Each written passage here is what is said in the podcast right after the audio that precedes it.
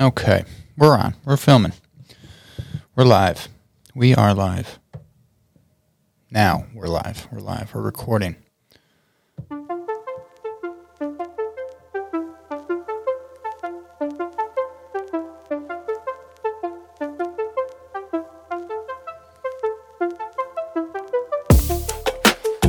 Hello and welcome to another edition of Shoulders Above the Rest Radio. I'm your host, Brendan, and today I wanted to talk about um, the idea behind scaling movements and kind of getting into the science of scaling movements. Like, why is scaling helpful? Like, what is the point of it? Um, especially once you are able to do a movement as RX. So, this conversation was sparked uh, with a member or by a member who is able to do ring dips. And the workout we were doing yesterday was 50 air squats, 27 ring dips, 50 air squats, 21 ring dips, 50 air squats, 15 ring dips, 50 air squats, 9 ring dips. And the first point about like why scaling should be done. So that's 72 ring dips, which is a pretty decent volume. Is the time frame was meant to be between 10 to 14 minutes with more advanced athletes being able to maybe finish under 10 minutes. And this athlete is a good athlete, um, but they're not, you know, 72 ring dips they're not quite at that volume. It's not that they couldn't do it, but in the time frame suggested or re, like the intended stimulus of the workout, they would not have been able to complete that. And so they kind of were asking like, well, so my you know, they were saying my thought is I should do just really good reps, you know, take my rest in between, but I'm going to do unassisted ring dips and that will help me get better. And what I what I ended up breaking down for them and that I want to get into here is this idea of when you scale. So the, the whole point of a workout, like the reason CrossFit works is because of intensity. Intensity is the independent variable most commonly correlated to results. So for CrossFit's methodology, we are we are a results driven program and intensity is what produces results. It's kind of the, the one of the founding principles of CrossFit. Intensity is produced or amplified, um, or perhaps intensity is regulated by power output. So, power output is force times distance over time. And so, what that means with time being the denominator, the longer a workout takes, inherently, the lower the intensity of that workout right? Now, again, if you're, you know, let's say it's strict pull ups or, you know, unassisted pull ups, whatever, it's like, cool, you can do pull ups, but if you're only doing one or two at a time and then needing to take 10 to 15, maybe 20 seconds in between, and that's usually what happens with ring dips, especially for myself, even. Like, I, that, that is just a, an area of weakness of mine, upper body pressing strength. And I can bang out a decent sized set of ring dips.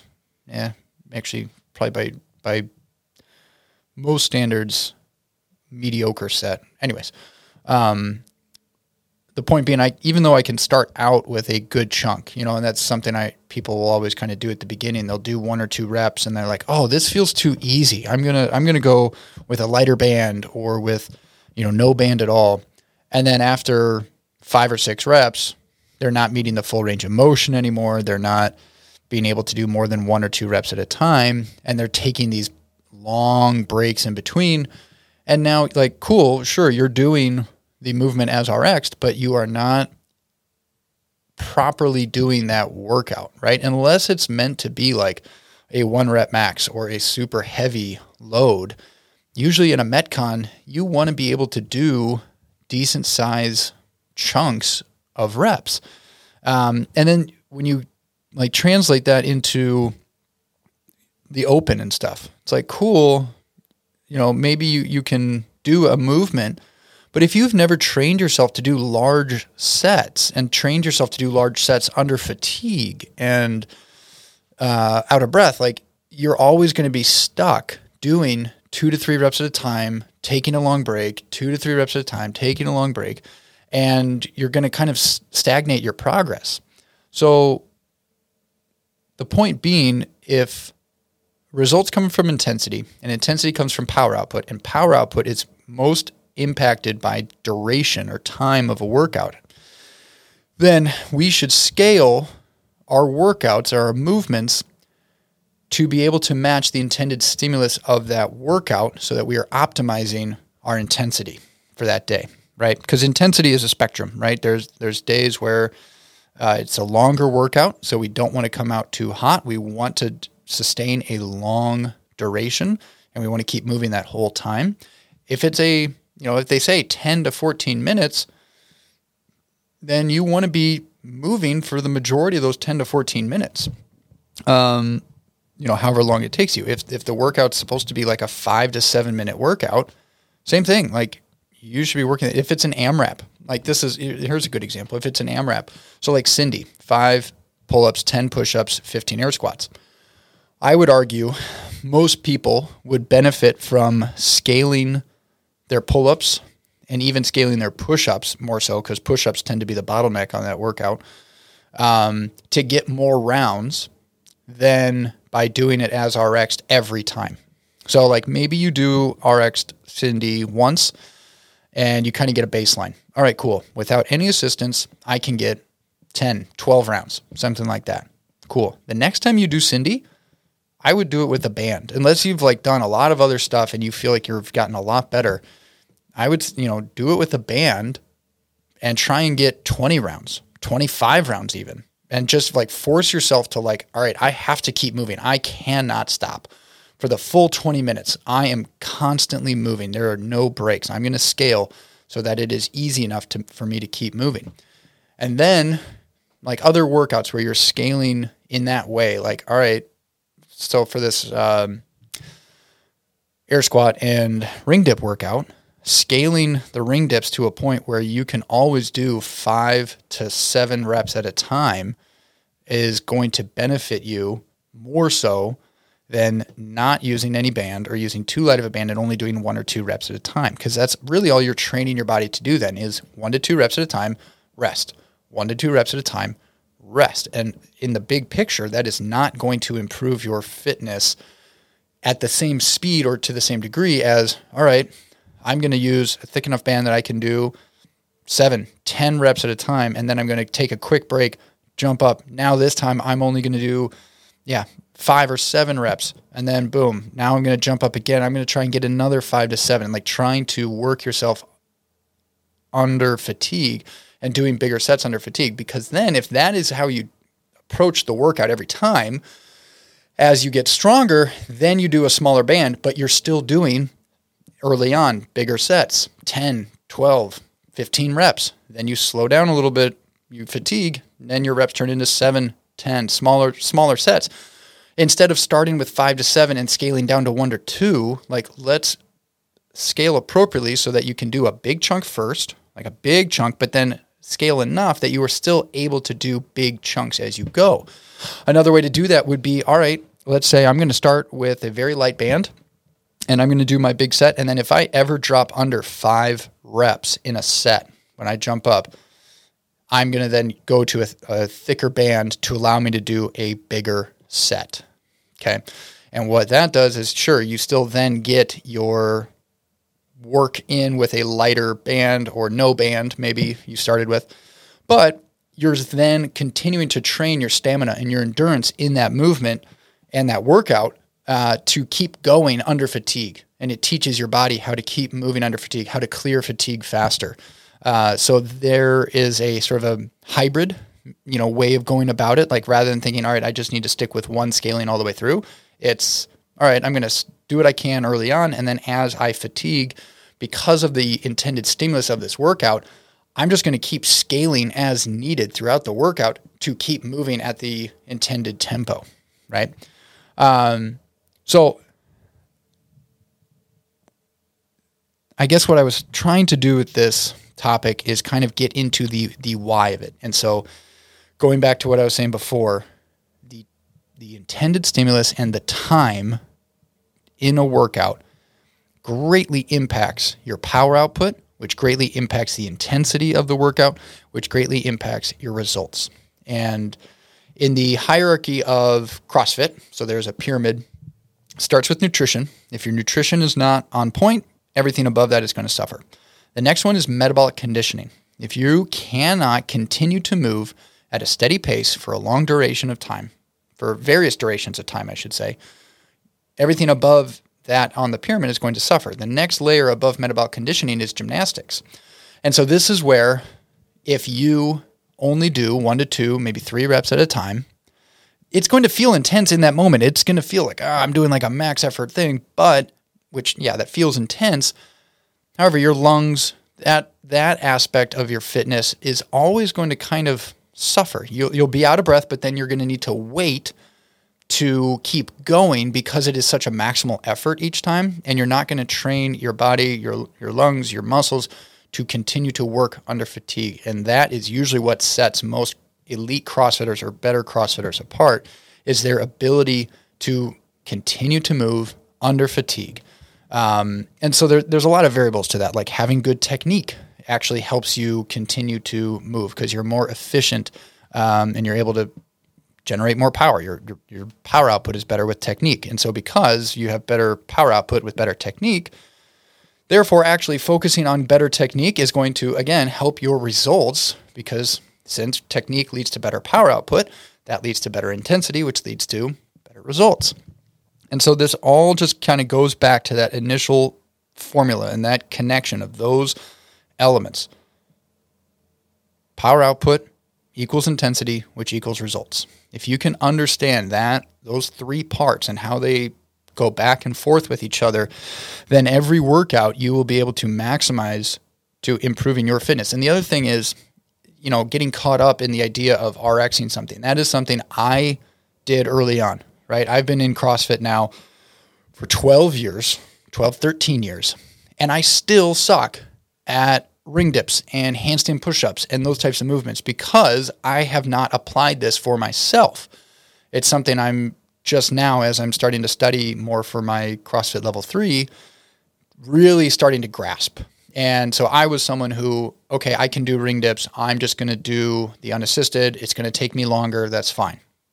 It it hasn't like I'm I'm telling you from living it for the past 13 years. I've been able to do ring dips for almost the entirety of my ability to of my time doing CrossFit. I came into CrossFit with a decent level of fitness and handstand push-ups. It you know th- those took me a while to get, but I really haven't progressed in those because I've never because as soon as I was able to do them, I stopped doing all the scalings and progressions and things that got me to get them, and so I've stagnated. Yeah, I'm still able to do handstand push-ups, but when they show up in a workout, I'm done. Like I'm never going to get a. I shouldn't say never currently I will not be able to get a good score on the leaderboard in an open or something like that, or just like even for myself, like I will struggle in that workout because I've stopped. shouldn't say I've stopped. Within the last year or two, I've started to do this better. I've started to scale and I have started to be honest with myself and not. Uh, the other thing I used to do was just skip workouts where I couldn't RX them. I was like, oh, I need to work on that. I'm not going to do this workout. I'll just work on those after class another day or something like that. And I just would avoid the workout if I couldn't RX it, and that that also has uh, limited my um, progress. So, yeah, that's uh, that that was the conversation I had, and I wanted to share that with everyone because I think it's super valuable to understand. Not just like you should scale, like that's one statement, and it's not a statement of you're not good enough. It's a statement of here, like this is why you want to get better? Cool. Here's why you should scale this workout because scaling it is in fact going to make you better. And it's a it's a never ending back and forth. Like there's going to be movements, there's going to be workouts where the volume suddenly dictates, "Oh, I I need to scale that movement." I can't I can't do that. It's the same thing with a barbell. Like we don't just do if it's our one rep max, a barbell movement, like if you're not strong enough to do Grace as RX, like if it takes you 30 minutes to do it with a 135 pound barbell, yeah, the intended stimulus of Grace is like five minutes or less. You should use a lighter load and push it and push your pace.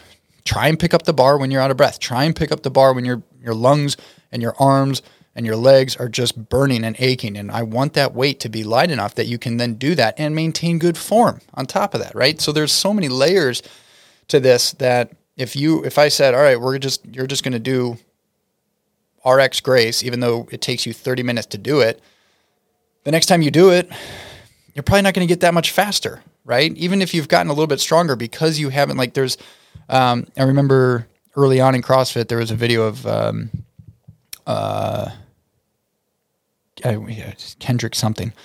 He was a he was an Olympic weightlifter on Team USA, and he did he was either Grace or Isabel. I think it was Isabel, which is 30 snatches for time at 135. This dude is remarkably strong.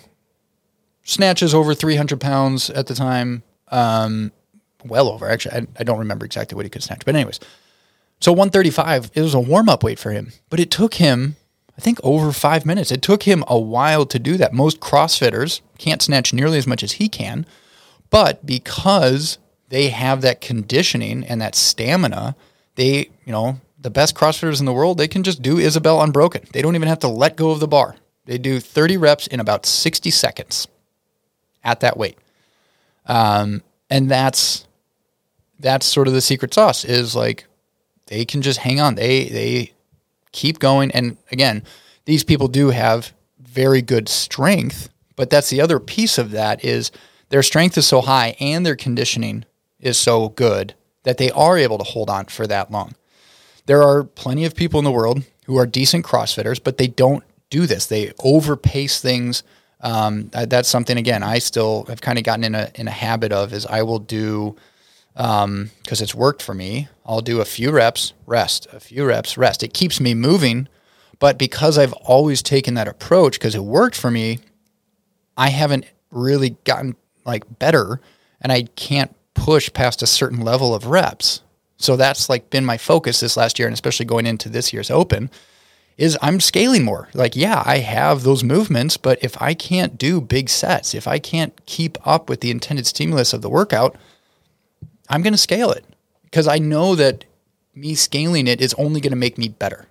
Like I think that needs to be the the takeaway point from this is the reason behind scaling is to get better, is to get faster, is to get stronger. And that's what the impact will be because when you go faster and do bigger sets, your intensity goes up, your power output goes up, which increases the intensity, which will increase results.